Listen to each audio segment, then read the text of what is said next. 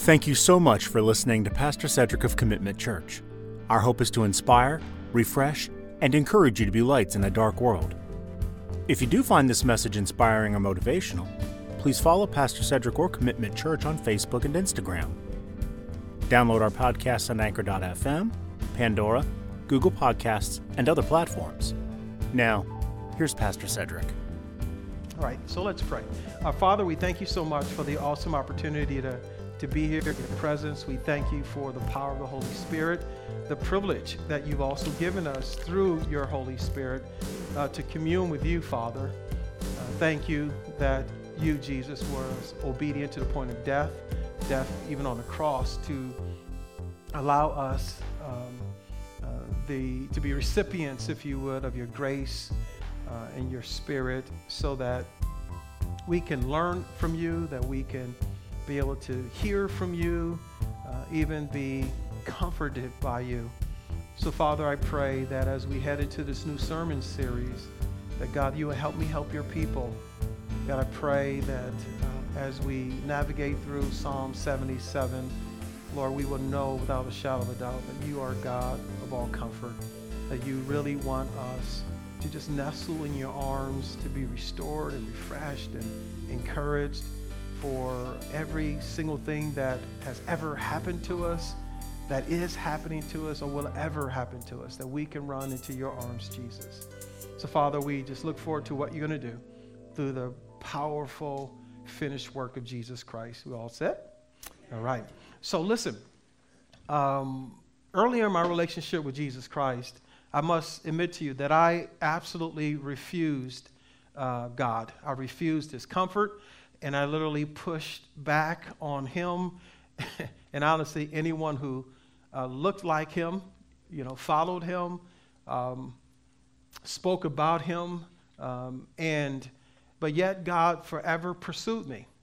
He forever pursued me. He he engulfed me, if you would, with His love and His his compassion towards me, and his care for me. And um, I would ask the same thing to you today. Uh, is this you? In other words, God desires to pour out his compassion upon you. He desires to care for you in every situation that you are in, have been in, that is carrying over from your past into your present and anything that you will ever experience. He desires to comfort you and he desires to care for you. But the challenge I think we all face is do we fully embrace his comfort? Or do we push back on the Lord and say, no, no, I got it, or I don't need it, or I don't even want it? And I think that's a challenge that we all face because um, God comes hard and heavy after us sometimes. And he, do it, he does it in very creative ways. And he doesn't even do it outside of the people in this room, the people you know, you follow me? And even a total stranger. He will send his comfort. But we have to become a people, if we have put our faith and trust in Jesus Christ, uh, to not push back on God anymore. Because all it does is delay the inevitable. That we will find ourselves broken, in despair, frustrated, discouraged at the foot of Jesus anyway. So the quicker we can come back home, the quicker we can run into his arms to receive his comfort, the better life will be. So I have some opening slides for you today. Um, the first is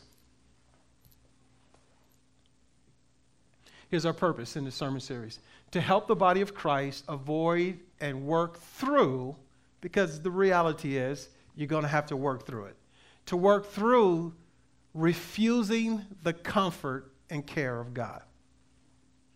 Do you realize again, when you put your faith and trust in Jesus Christ, and, and I'm speaking first to those who put their faith and trust in Jesus Christ, and if you haven't today, his first level of comfort is Jesus. In other words, that if you uh, admit you're a sinner, understand the finished work of Jesus Christ, that He came to die on the cross for you, He was buried, and He rose again on that third day, and you've accepted Him and you've permitted Him to be your Lord and your risen Savior every single day of your life until you see Him face to face, this is yours. Next slide, please. Our setting again. So there's this author called Asaph. He's one of the approximate seven psalmists credited to writing the book of Psalms. Okay? The entire compilation of the book of Psalms. Here's his dilemma. In his grief and despair, and with his full knowledge of God's abilities, character, power, and promises, he refused to be comforted by him. Does that sound like life? Let me read that again. In his grief and his despair, and with his full knowledge of God's abilities, character, power, and promises, he refused to be comforted by him. He literally, in all respects, pushed back on God and said, Nah, nah, I don't want it. Unfortunately, we too find ourselves in despair, pushing back on the Holy God, the one who intimately desires to care for us. In this reaction towards God, this is his three things to understand. In this reaction towards God, we find ourselves deeper in despair. It never gets better. Distant from God, we just find ourselves further away from the presence of God and thoroughly digging these ditches of consequences that always, always becomes very difficult to come back from. There's always consequences from running from God.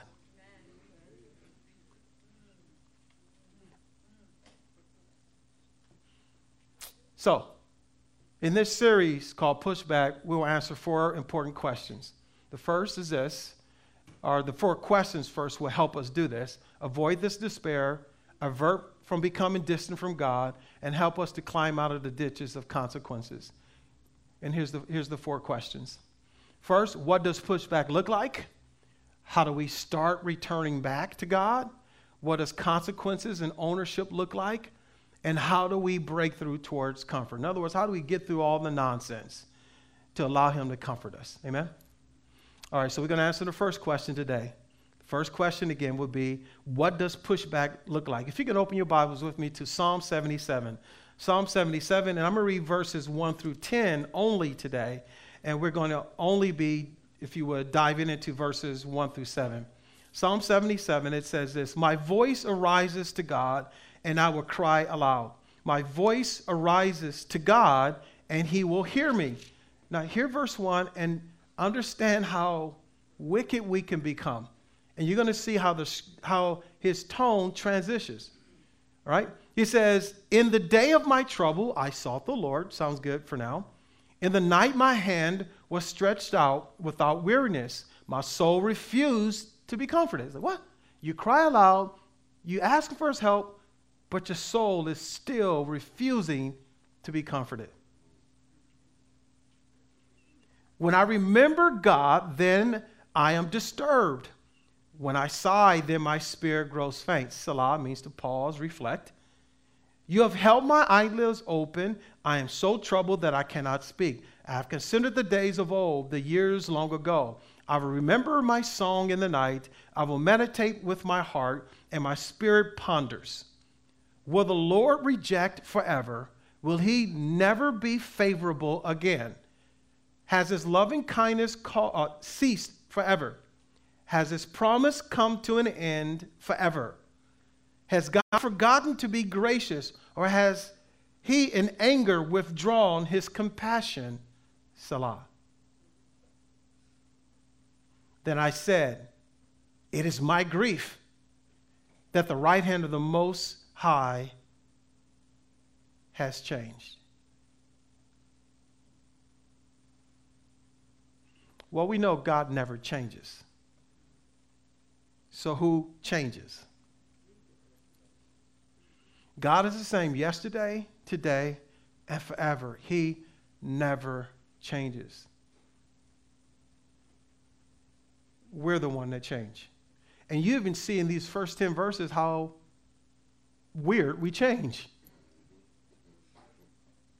So let's dig deeper. What does pushback look like? first of all, I want you to note, if you can, and it should be in your notes, is that when when you read these verses, understand that the psalmist is describing is described as melancholy, which means this. He is feeling, he has this feeling of sadness, typically with no obvious cause. What does that sound like? You just wake up one day and be like, dang, why am I, why am I so upset? Why, why don't I like God today? Why don't want to go to church? Why I don't want to read my Bible? Why don't want to pray? It's just like melancholy Christianity. And we all fall prey to that, just waking up one day on the other side, wrong side of the bed, we call it, and just in a funk. And then this is what begins to happen. That's why it's important to understand the context. You have this melancholy approach, melancholy approach to God, and then there then begins something begins to happen, and it call, it causes this this weird reaction towards God. God is never changing, but then we start acting weird towards God. And this is how this weird pushback begins to happen. Number one, you find a verse, uh, you find point one in verse one. It says, I, I worded it this way. We go through this, we start going through this religious motion.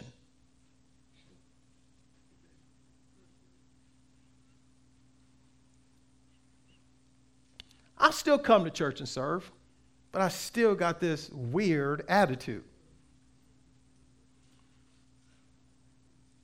I'll still pray, but I got this weird funk about me.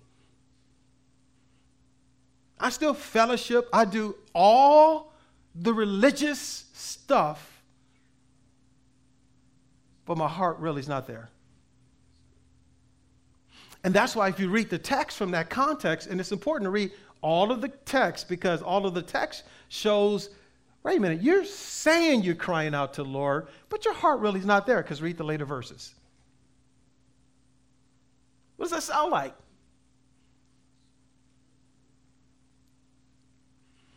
So I would cry aloud. The word cry means cry, cry means this. To cry for help sounds cool.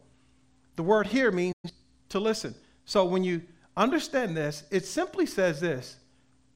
As Christians, especially if you're an adult Christian, and I use that loosely, very easy to know the right things to say.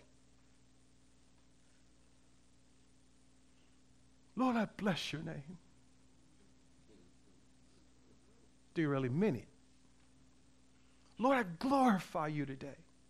Lord, I worship you. Do you really, really, really mean it? Today.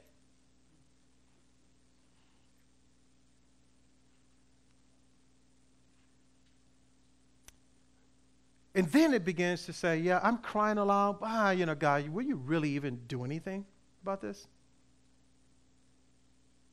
So I'll pray, but am I really believing that you're really going to do anything about this?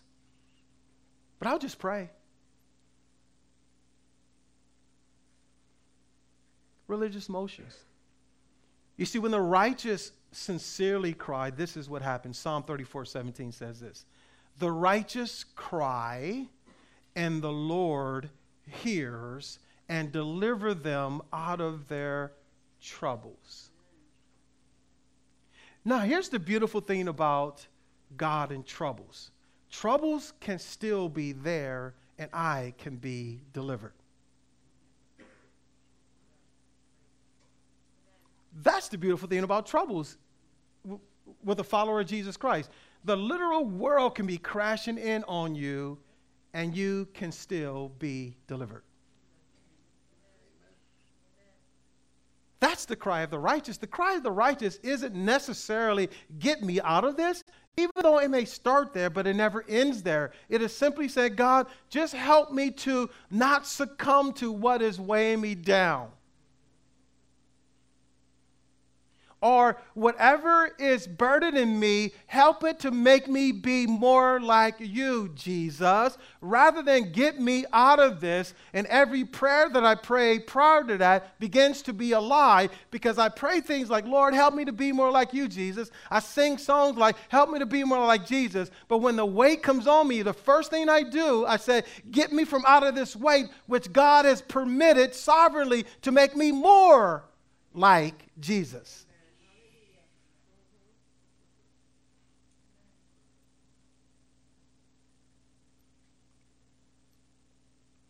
God, make me into the wife you want me to be. Well, guess what's going to happen? Your husband probably won't love you as Christ loved the church and gave his very life for her. Because the way you become the wife that honors Jesus is not hinged upon what your husband does or does not do. And the same thing with men. Same thing with parenting. He didn't say, you know, when your children are good, then you're able to raise them in the fear and admonition of the Lord.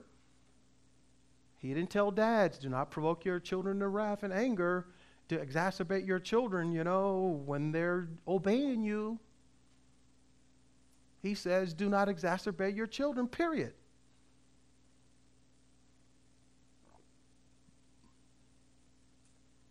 You see, when the righteous are willing to cry day and night, Psalm 88, verse 1 says this O Lord, the God of my salvation, I have cried out by day and in the night before you. We're not wondering why God wakes us up at night. We just engage with God.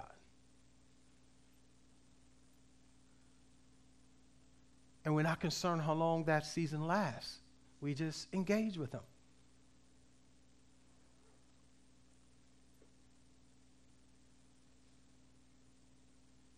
You see, when we sincerely cry in our trouble, Psalm 107, verse 6 and 28 reminds us of this. Then they cry out to the Lord in their trouble. He delivered them out of their distress. Then, verse 8, verse 28 again, it says, Then they cried to the Lord in their trouble, and he brought them out of their distress. Again, remember, out is not necessarily out. Or out doesn't necessarily mean it goes away immediately. Sometimes, well, do you realize, the longer you live in Christ, this is something I would say this way you should realize trouble will always be there. It just comes in various shapes, forms, and fashions. It's clothed in different types of people. But you have to learn that no matter if trouble is there, in the midst of the tempest storm, I will always believe that my deliverer is nigh.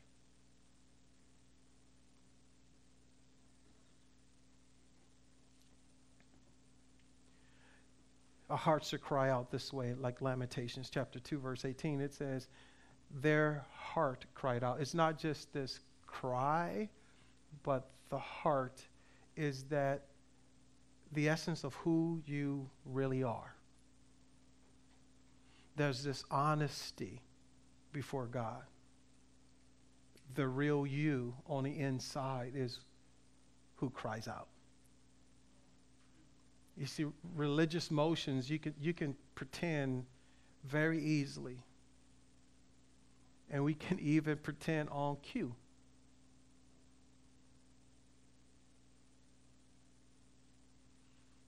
The heart cried out to the Lord, O wall of the daughter of Zion, let your tears run down like a river day and night. Give yourself no relief. Let your eyes have no rest. And when you, when you, read, when you read those Psalms so many times, it, it, it really speaks to who we really are rather than stuff we just try to avoid.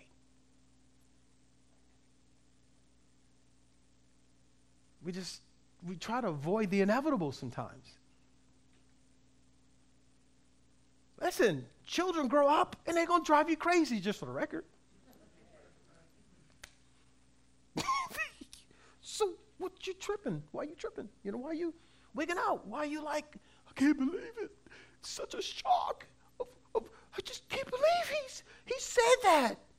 I can't believe the way he's acting in school. But they're sinners, for the record.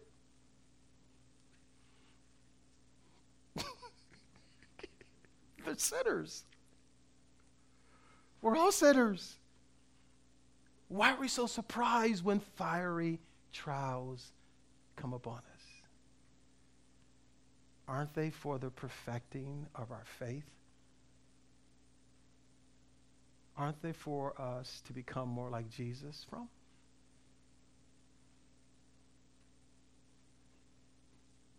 And I believe once we start embracing that, tears are real. You stop going through the motions. Who you are is who you are. It's not weakness, it's not frailty, it's humility, it's a broken and a contrite heart, and He will not despise. You see, when we cry from the sincerity of our hearts, man, our God listens and He responds. But the, the longer we, we stay in that just religious mode and just going through the motions and just, you know, just pretending and just doing the religious stuff over and over again, the longer you stay exactly where you are, pushing back on God. What does pushback look like? Verse 2, first part of verse 2 gives us our second point. It's after we begin to execute these religious tasks, then we somehow create this, this, this religious endurance. Listen to what the text says in verse 2, again, Psalm 77. In the day of my trouble, I sought the Lord. In the night, and my hand was stretched out without, without, without weariness. So think about it. Remember, the, the verses contrast here. He's saying, I'm lifting my hands up day and out without weariness, but then he, he goes down. He says, Ah, but I, want your, I don't want your comfort. So you can say investigatedly, well, bro, you're just lying. You're just pretending in verse 1 and 2 right now. You're going through the motions. You know, it's kind of like when someone walks up to you and you say, they say to you, well, how are you doing today? Oh, I'm, I'm doing awesome. I'm really, I'm great. And everything's going well. No, it isn't. You're just trying to convince yourself maybe that if it's going well or not, or you're not just being fully transparent and honest. There's nothing wrong with saying, yeah, man, you know, tough week, but God is faithful. There's nothing wrong with saying a tough week. That's not a defeated attitude. It just simply says, I can't, but He can. And I believe one can get to a point, though, that, that they are begin to be strengthened so much in him that even in the midst of it, you truly can say with, say with great honesty, no, things are good. And I'm not going through the religious motions. But an individual has to go through that maturity process under it to be able to get to a point that there's a level of confidence in him and his character that you can say with great transparency that, you know, yeah, things are really going okay. I'm okay in spite of what I see in front of me. But most followers of Jesus Christ are not there yet. Executing our religious task creates this religious endurance. In the day and night, I sought you. And then in the night, my hand was stretched out without weariness. You see, the words without weariness, or weariness means this. It says, or if you attach without, it means this to not grow numb. In essence, you see the psalmist really showing himself that he's actually grown numb.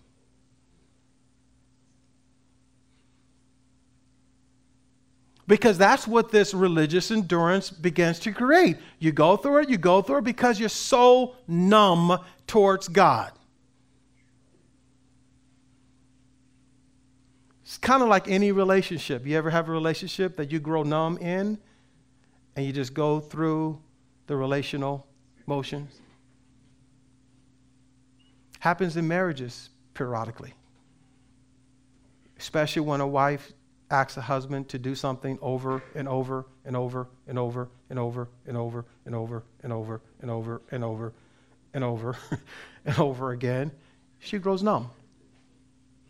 She's there, but she's not there.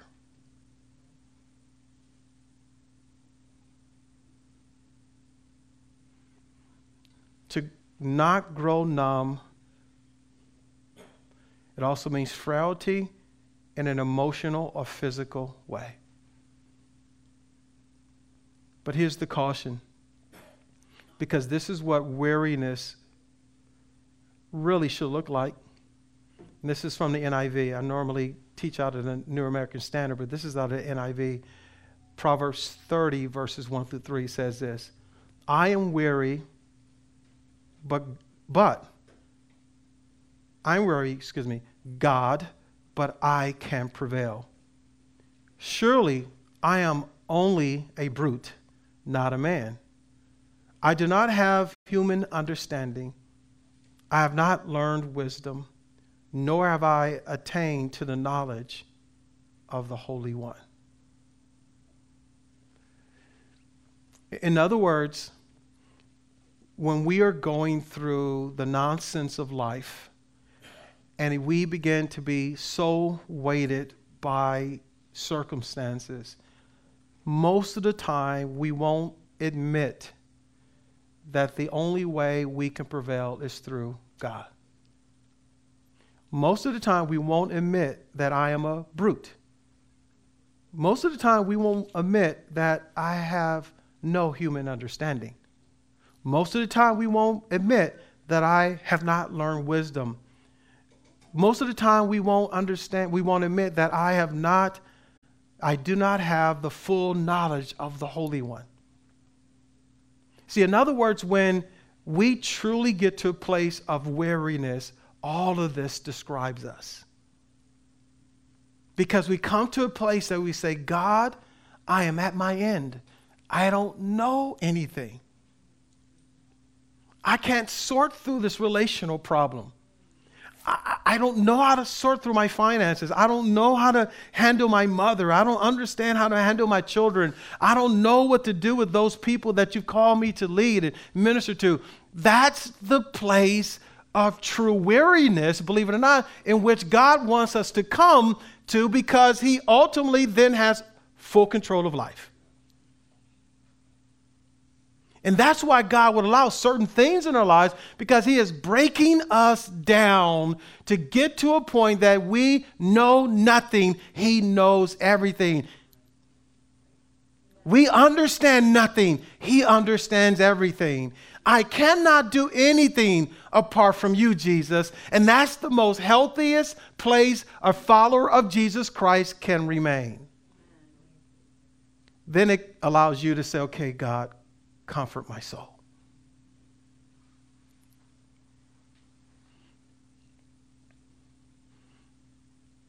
You see, this is the way our, our desires for God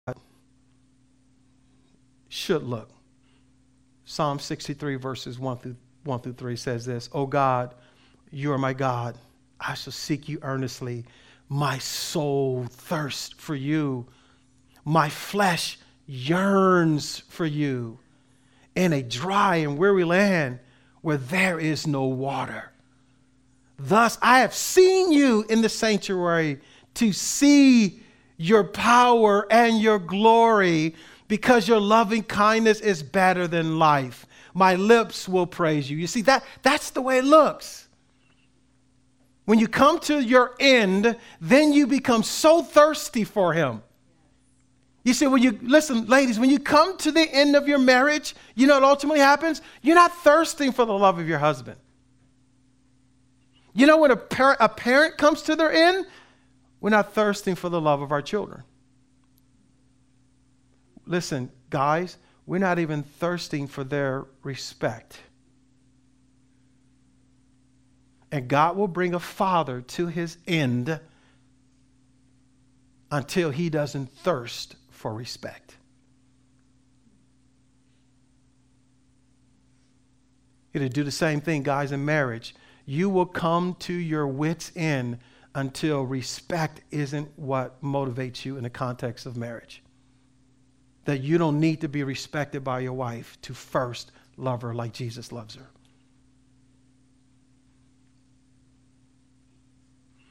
You see, when we fervently see God from the sincerity of our hearts, we will never grow numb.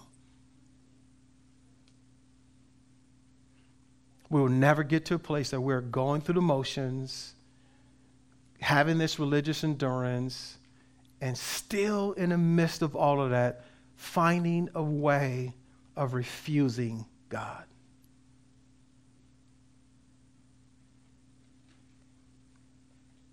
You see, our, this is our challenge. If we don't correct this religious endurance, before you, you know it, we get to the place of absolutely refusing God. You see, that's why he transitions in verse 3. And this is so, so, this is actually so, uh, at, actually at the end of verse 2. It's very scary. It's so scary. Because how quickly he flips his emotional context and his relational context. Verse 2 In the day of my trouble, I sought the Lord. In the night, my hand was stretched out without weariness. Now, why then does your soul refuse to be comforted?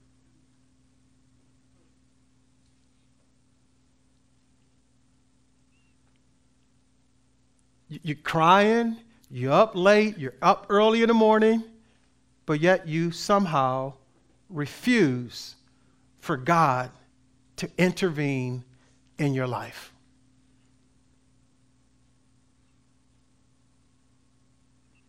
Something is hidden, hiddenly wrong in the soul of the author. Something is hiddenly wrong in the heart of followers of Jesus Christ when we act this way. And that's why, if you peel back a little further, the word soul, remember we learned in our, in our previous sermon series, it is that immaterial part of us, that animated element of us. It is where we have the seed of senses, desires, affections, appetite, passion, those things that nobody see on the inside, but everybody witnesses once it come out of you. And they either like you for it or they dislike you because of it. So therefore, there has to be this, this this permission that we give God continuously to manage our soul, that place that only He sees.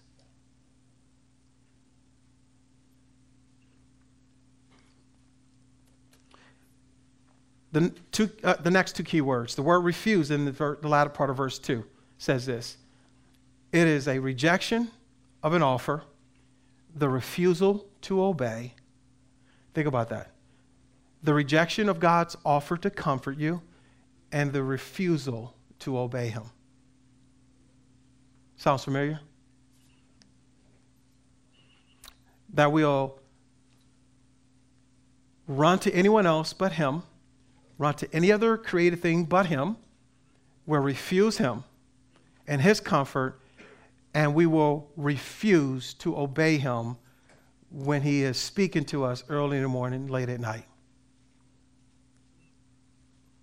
And how do we know that? Well, if you keep doing the same thing over and over and over again, guess what that is called? Refusing to obey. Sin.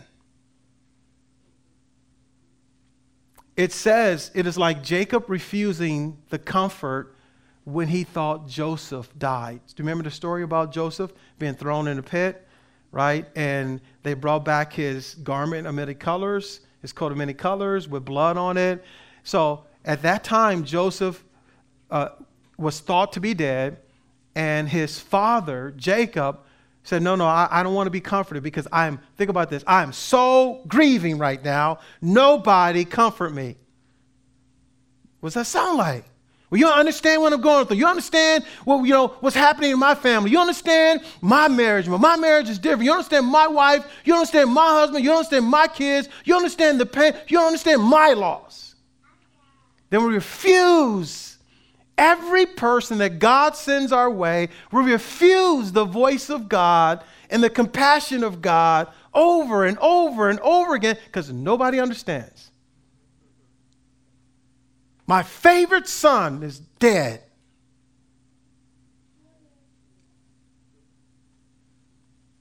You don't understand how my mother was, how she treated me, what she said to me.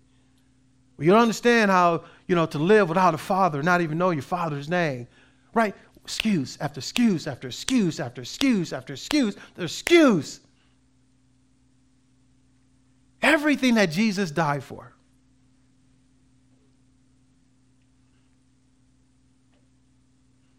He died for rebellious children's, children, just for the record.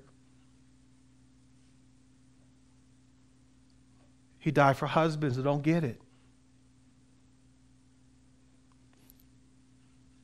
He died for employers who don't treat you fairly. He, he died for it all. There's nothing that he did not die for. So why do we refuse? Why does the conditions first have to change before we run back to him? And we celebrate him and we glorify him when he does something for us. Why does the condition have to change first and then I obey him? God, fix him and then I'll do what I'm supposed to do. Fix her that I'll respect. Well, let my boss give me what I think I deserve, then I honor them as been appointed by God.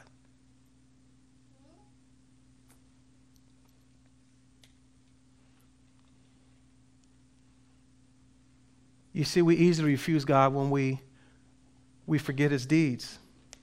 See, Psalm 78, verses 9 through 11 says this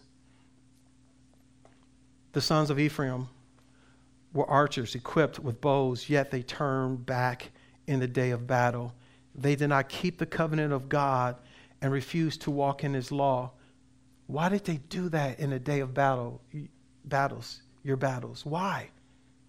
They forgot his deeds and his miracles that he had shown them. How easily we forget what God has already done for us. And then the battle comes, and then we, we run away.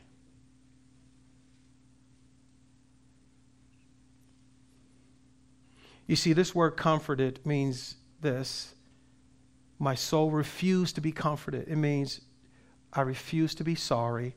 I refuse to repent. I refuse to have compassion.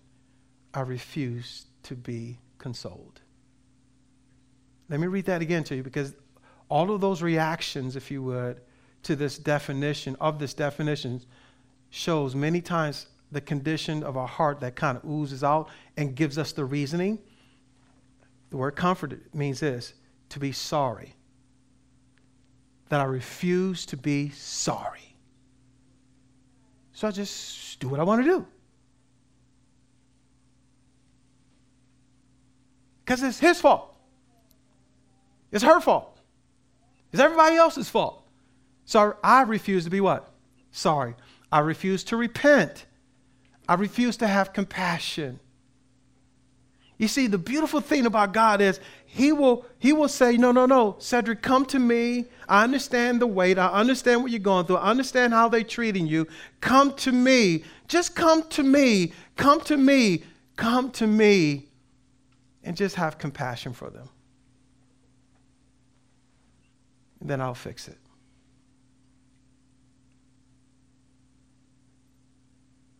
So many problems can be solved if we just allow the Lord to give us his compassion.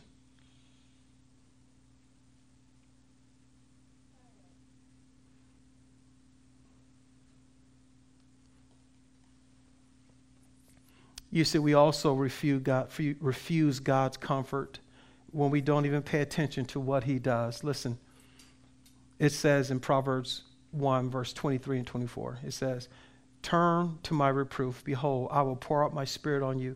I will make my words known to you because I called and you refused me.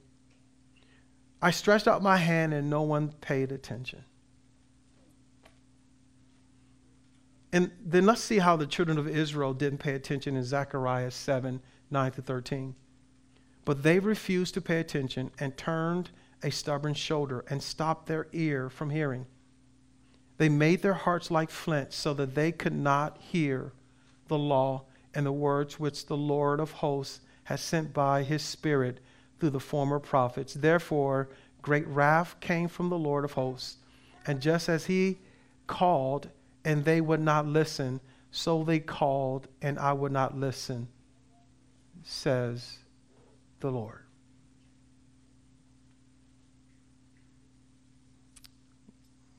God, listen to me. Listen to me. God, can you hear me? God, do you hear me?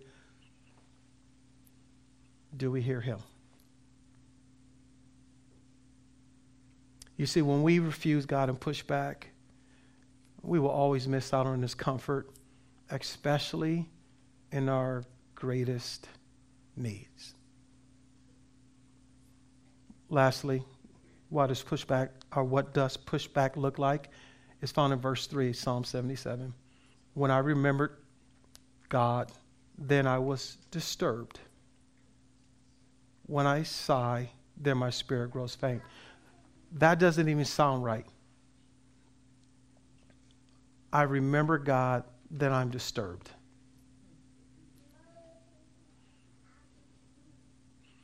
Remember, he started out, I cry in the night, I do without being wearied.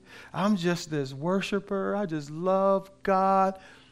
But I remember God, and somehow now I'm disturbed of God. Well, you see, but that's what begins to happen when we go through the religious motions and we just have this religious endurance and we refuse God's comfort. It inevitably leads to being disturbed with God. The word disturbed means this, and it makes sense to you. It means to murmur and to have this commotion that begins to happen on the inside. We, be, we call it, we begin to be, have this unrest. You know, can't sleep at night. You know, you're on edge and, and, and, and everything's just like, you know, not good on the inside. And you can't even describe what's going on, but something on the inside is just not right. Murmuring well, you know, so and so ain't doing so and so. Because here's the deal everything with God is always connected to people. Have you realized that? If you haven't recognized that yet, you know how he can get to you? You know how he can get to me? People. He knows exactly. Oh, Cedric, all you need, need to make you do is get, you know, Lisa wake up on the wrong side of the bed and you're going to be murmuring, disturbed on the inside. You're going to be frustrated on the inside. That's all I need to do is cause some conflict between you and Lisa, you and the kids. Everybody and everything you love, all I need to do is just shake that a little bit, and you're going to start murmuring and you're going to start being disturbed on the inside. Amen? Let's be real. Listen, Satan don't have to be all creative. He just touches people you love and things that are important to you. And immediately, well, I can't believe it. You know, well, how did he get a promotion? I'm the one who comes every morning early. Start murmuring, start being perturbed on the inside. Because that job, that promotion is what important to you. You see, in marriage, you always have someone who overspends and oversaves. Because there has to be a balance, right? So, so you want to start some murmuring and some discontent on the inside in marriage? Okay, tilt the scale one way or the other. Well, why are you spending too much? Why are you, you know, you, you're so tight. You're such a, right? And murmuring and complaining. Right? Happens to the best of friends, in the best marriage, in the best ministry. We start murmuring and start having this commotion on the inside. You see, our disturbance, again, always begins on the inside. And just to confirm that, quickly, Psalm 42, verses 5 and 6 and 11 says this Why are you in despair, O my soul? Where's that soul at? On the inside, right? And why have you become disturbed within me? Hoping God, for I shall again praise him for the help of his presence. Oh my God, my soul is in despair within me. Therefore, I remember you from the land of the Jordan and the peaks of Hermon, from Mount Mizar. Why are you in despair, O oh my soul? Why have you become disturbed within me? Hope in God, for I shall yet praise him, the help of my countenance and my God. You see, our hope has to be settled in God to settle the disturbance. And that's why Psalm 43, verse 5 says this Why are you despair, O my soul? Why are you disturbed within me? Hope in God, for I shall again praise him, the help of my countenance and my God.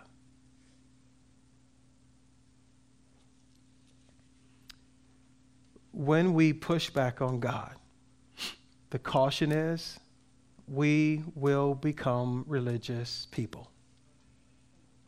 Men and women who just go through the motions. Now, some of you may be saying this right now. Well, okay, well, I just won't do anything. No. Digger ditch. just for the record, digger ditch. It's just about you just turn yourself around and run to the foot of the cross of Jesus. That's the simple uh, solution that I can give you. It's just come to your senses and realize the answer is in Christ and Christ alone, period. Amen? I mean, the answer is really, really simple. We just need to make the right decision. Make sense? So, the challenge I have is this I want to end with this simple illustration. You see, in 1958, or 1858, pardon me, Stephen A. Douglas won the Illinois U.S. Senate race over Abraham Lincoln. So when a friend asked Abraham Lincoln how he felt, this is how Lincoln replied. He says, I feel like a boy who stubbed his toe. I am too big to cry and too badly hurt to laugh. I'm too big to cry and too badly hurt to laugh. So, the question you must ask yourself today, we ask ourselves today, is this Am I too big to cry?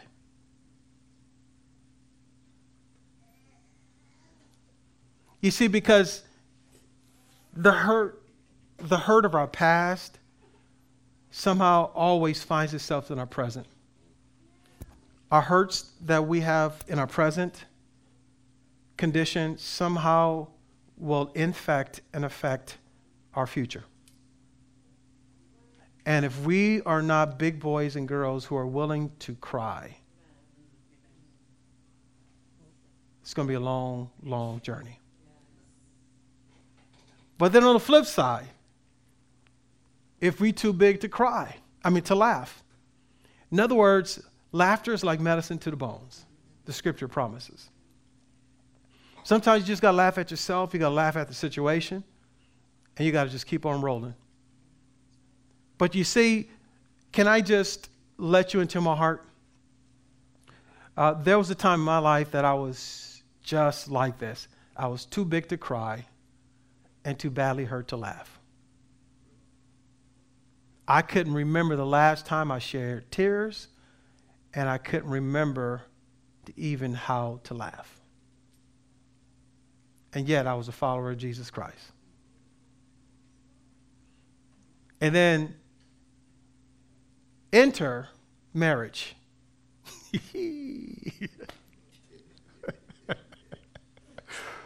and I just thought I was getting a beautiful wife, just okay, you know, you know, uh, be able to be above reproach and intimacy and all those different things. You know, I'm, I'm trying to be kind to young ears. You know, and, and, and, you know, be clean before God and do all the, you know, check the box, don't burn with passion, but be married, right? But at the end of the day, I got more than I expected. And that's what God does in relationships most of the time. You get more than what you expect. And through my wife,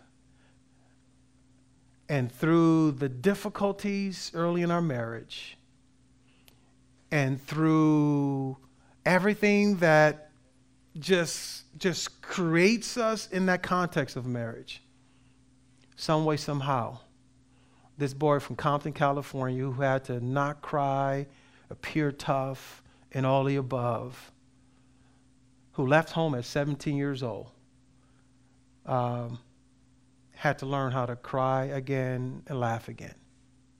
To a point that it was dissension in my marriage because Lisa was a crier, Lisa was a laugher. And some of you know her. I was like, why are you crying? What's wrong with you? Why are you? It's just a movie. You know, it's just like, it's just an animal. It's like, why are you crying over kittens? And, and, and it used to wig me out. But you know what God said to me? I made her that way to teach you how to cry again. Laughter. Man, she used to be on the kitchen table singing Fiddler on the Roof to the kids. I'm like, what? I'm like, who the world did I marry? That ain't funny. She'll, you know, she'll talk, you know, you know, create jokes or say something against me. I say against me, you know, but it was just funny. And I was like, ain't funny. And I was just so uptight and so wound up. And it was tension in my marriage because I was so wound up. And God placed this wonderful, wonderful jewel in my life to teach me how to cry again and how to laugh again. I had to listen and not turn away from everything that God was presenting me through her. What relationship are you in? That God is trying to do the same thing. You see, because once I got it right in marriage, you know what begins to happen? it turned into the boss, it turned into the neighbor, it turned into other Christians, it turned into you follow what I'm you, you understand where I'm leading you. In other words, God starts to use every person and every situation around you to ultimately drive you back towards him to say, I am here for you. In church, you need to know that he is there for you but you got to quit pushing them away. When he, if you would, appears, you understand what I'm saying, through your husband, quit pushing him back. When he appears through your wife, quit pushing him back. When he appears through your parents, through your children, through your boss, through your coworker, through your pastor, through your brother and sister in Christ, whoever it is, through your employees, when he begins to appear and says, No, no, no, all I'm trying to do is put you under this tension and this pressure to make you more like Jesus. And when you become more like Jesus, then there is not, no weapon that can ever be formed against you that will then what? Prosper. You have such peace, such joy, such comfort in every situation that you ever go through. Just embrace it and don't push it away. Let's pray. Father, we thank you so much because you have allowed every situation and circumstance in our life to come our way strategically to comfort us. Lord, you want us to get to a point that we obey you in every situation. You want us to get to a point that we just envelop your love for us. God, I pray in the name of Jesus that we will allow you to do this from this day forward. And today, there may be someone here or watching that you may need God's comfort in. And as I shared earlier in the message, the comfort begins with a personal relationship with Jesus Christ. And if today you don't know if you have one or not, if you don't know when this life is over, if you're going to heaven or hell, you don't know if you can even survive this life any longer, turn to Jesus. And the way you do that is simply through this, this practical prayer, if you would. It's like wedding vows. I always like to describe it that way because Wedding vows are so simple, they only take a few minutes, but they last a lifetime. They bring two different people together for a lifetime. These vows, if you would, to Jesus brings you together with him forever. He becomes your bridegroom, you become his bride, way the scriptures describe it. You become a part of his church, his body, his family. And the words are simply this you could just say, Jesus, forgive me. For I tried to live this life apart from you, tried to do it on my own, but I realize I can't any longer. Jesus, I understand that you came to die for me. You were buried for me. You rose again from the grave just for me. Jesus, please come into my life to be the Lord of my past, my present, and my future as I surrender to you today as my Lord and my risen Savior.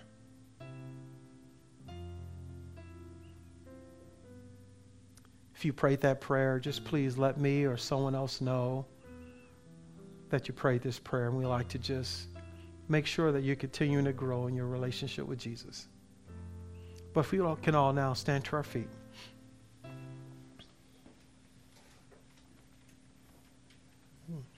If you can lift your hands as we get prepared just to sing out this, this final song.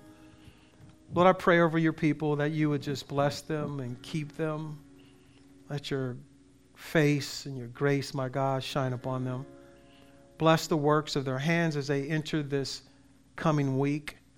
God, I pray that you would send them out as lights in the dark world.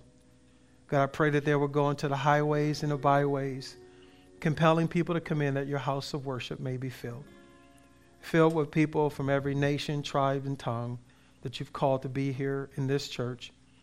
And that the influence of the people in this church will spill out into all churches throughout the world. Lord, we love you. We thank you so much for your unfailing love towards us. In the magnificent, mighty name of Jesus, we all said, Amen. Thank you again for listening to Pastor Cedric of Commitment Church. If you would like to learn more about Jesus Christ, please visit our website, www.commitmentchurch.org/start. This website will walk you through having a personal relationship with God through Jesus Christ. Please let us know if you have made a decision to follow Christ as your personal Lord and Savior, or if you would like to support God's Word through this ministry by visiting www.commitmentchurch.org. You can also visit loveallnations.org for more information and to receive encouraging videos. Lastly, if you or your family reside in the South Jersey area, please visit us at 2 Berlin Road South, Lindenwold, New Jersey 08021. May God bless you and have a wonderful day.